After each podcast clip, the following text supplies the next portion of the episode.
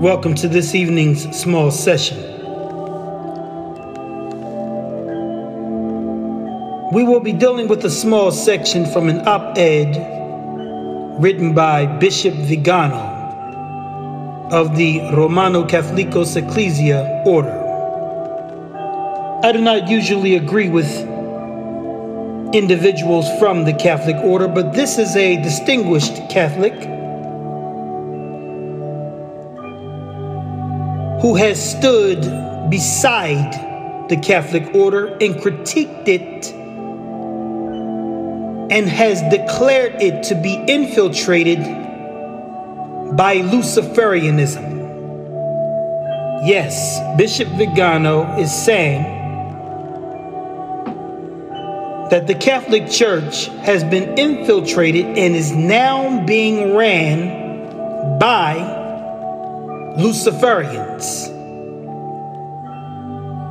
We all know that Pope Francis is a Luciferian. He is a member of the Jesuit order, which is the Catholic Assassins order.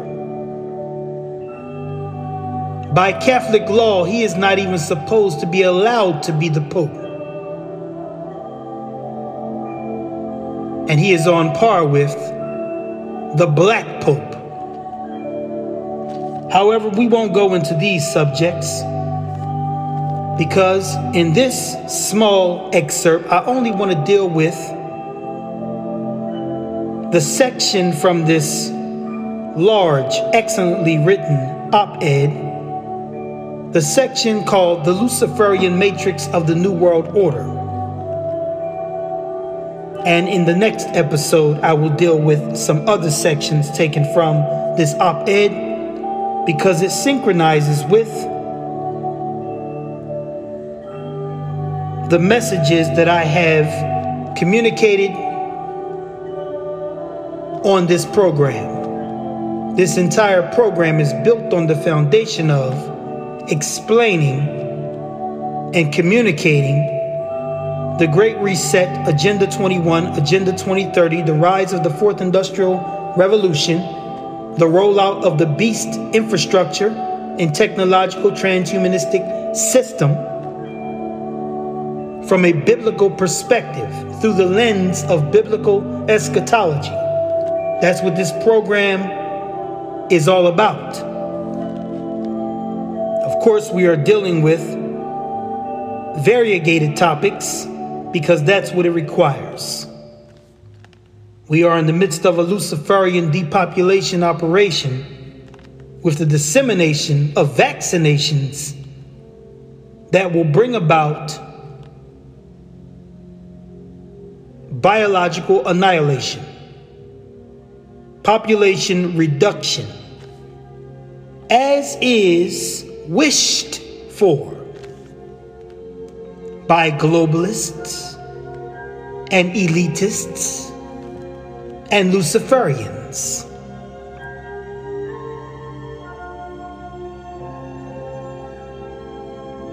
So let us jump right into this I'm going to move through it very fast because I already started out extremely late. Bishop Vigano says, At this point, it is necessary to clarify what is meant by the New World Order, or rather, what its creators mean, regardless of what they say publicly. Because, on the one hand, it is true that there is a project that certain people conceived it and are charged with carrying it out. But on the other hand, it is also true that the inspiring principles of the project are not always disclosed, or at least they cannot be openly admitted to be closely related to what is happening today, since such an admission would arouse opposition even from those who are the most peaceful and moderate. It is one thing to impose the Green Pass with the excuse of the pandemic, but it is quite another to recognize that the purpose of the passport is to accustom us to being tracked. And still another to say that the, this total control can be likened to the mark of the beast, of which the book of the Apocalypse speaks. Revelation chapter 13, verse 16 through 18. The reader will forgive me if, in order to demonstrate my argument, I must resort to using quotations of such gravity and wickedness that they arouse bewilderment and horror. But this is necessary if we are to understand what the real intentions of the architects of this plot really are, and the true nature of the e- epochal battle they are waging against Christ and his church. In order to understand the esoteric roots of the thought that lies at the foundation of the United Nations, once longed for by the 19th century Italian political activist Giuseppe Mazzini, we cannot fail to consider characters such as Albert Pike, Eliphas Levi, Helena Petrovna Blavatsky, Alice Ann Bailey, or other disciples of Luciferian sects. Their writings, published since the late 19th century, are quite revealing. Albert Pike, a friend of Mazzini and a fellow Freemason, gave an address in 1889 in France to the highest levels of Freemasonry, which was then reprinted on the 19th of January 1935 by the English journal, The Freemason. Pike declared, That which we must say to the crowd is, We worship a God but it is the God one adores without superstition. The Masonic religion ought to be maintained in the purity of Luciferian doctrine by all of us who are initiates of the highest degrees. If Lucifer were not God, would Adonai, the God of the Christians, whose deeds prove his cruelty, perfidy, and hatred of man, barbarism, and repulsion of science, would Adonai and his priest calumniate him? Yes, Lucifer is God. And unfortunately, Adonai is also God. For the eternal law is that there is no light without shade, no beauty without ugliness, no white without black. For the absolute can only exist as two gods, darkness being necessary to light, to serve as, it, as its foil, as the pedestal is necessary to the statue and the brake to the locomotive. The doctrine of Satanism is a heresy, and the true and pure philosophical religion is the belief in Lucifer, the equal of Adonai. But Lucifer, God of light and God of good, is struggling for humanity against Adonai, the God of darkness and evil. What you just got done hearing me quote is Albert Pike. General Albert Pike, 33rd degree Mason, who has had spiritual congress, which is equivalent to spiritual sex with Satan himself. Sex meaning some form of intertwinement and process of achieving oneness in spirit with the devil himself. Albert Pike is saying that Lucifer is the God of light, and that the God of light, called Yahweh, is actually the God of darkness. Because one of the rules in the dark arts and in occultism is the inversion of the truth. If God is light, then he must be called that of darkness. If the devil is darkness, then he must be called the God of light. And as the prophet Isaiah said, the times will come where they will call good evil and call evil good. They will call sweet bitter and call bitter sweet. And as it is written by Hashaliki Shaul, Architecton, the master builder, the Apostle Paul, in the Akarit Hayamim, in the last days, the time also will come. The time also will come when people are led astray and follow after the doctrines of demons, the teachings of demons. Albert Pike's writings are the doctrines of demons. And that's a fact.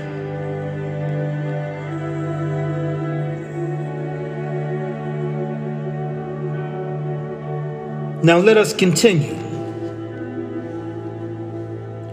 Bishop Vigano says, This profession of faith in the divinity of Satan is not only an admission of who the real great architect that Freemasonry adores is, but also a blasphemous political project that passes through the ecumenism of Vatican II, whose first theorist was Freemasonry. The Christian, the Jew, the Muslim, the Buddhist, the follower of Confucius and Zoroaster can unite as brothers and join together in prayer to the only God who is above all the other gods. Albert Pike, Morals and Dogma. Bastogi Foggia, 1984, Volume 6, page 153. So here we have it that Albert Pike is saying that all of these members of the order of Freemasonry, whether it be the Red House or the Blue House or both combined, or the Scottish Rite, or the Order of the Noble Shrine, etc., etc., etc. Every man who joins the order puts aside his religious affiliation and worships the lunar, the, the universal God, the universal architect which according to Freemasonry is actually Satan. Lucifera, Lucifer, Ben Halel, the son of perdition, the dragon, that old serpent, the evil genius Now let us continue. Bishop Vigano goes on to say, and the identity of the only God who is above all other gods has been well explained in the preceding quotation. Yes, they have made it clear that the God that they worship is Satan. In another letter, Pike wrote to Mazzini, We will unleash the nihilists and the atheists and provoke a formidable social cataclysm that will clearly demonstrate to the nations, in all its horror, the effect of absolute atheism, the origin of barbarism and bloody subversion. Then citizens everywhere forced to defend themselves against a world minority of revolutionaries will receive the true light through the universal manifestation of the pure doctrine of Lucifer, finally revealed to the public's view a manifestation that will be followed by the destruction of Christianity and also of atheism, which will be conquered and crushed at the time, at the same time. Sorry. This can be found written in his letter on the 15th of August, 1871, to Giuseppe Mazzini. It is now held in the library of the British Museum in London.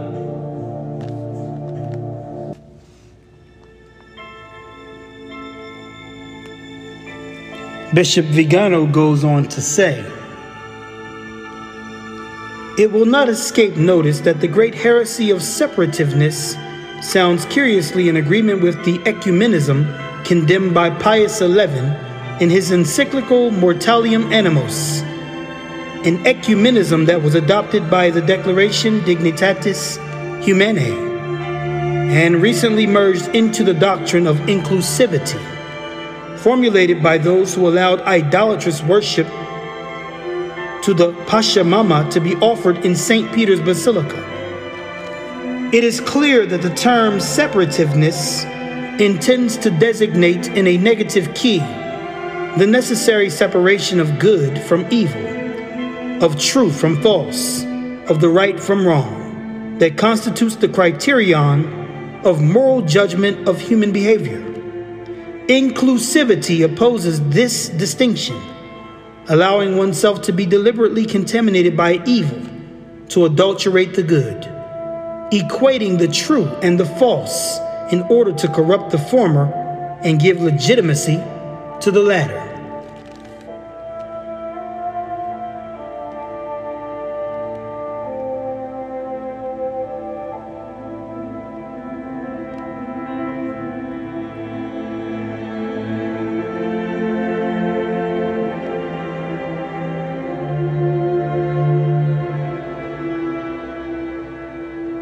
Like to take a small look at the beginning of this op ed. Considerations on the Great Reset in the New World Order. Libera nos a malo. Considerations on the Great Reset in the New World Order. No one will be part of the New World Order unless he carries out an act of worship to Lucifer. No one will enter the new age unless he receives Luciferian initiation. This was stated by David Spangler, the director of the United Nations Planetary Initiative Project, in a work called Reflections on the Christ, Findhorn. 1978.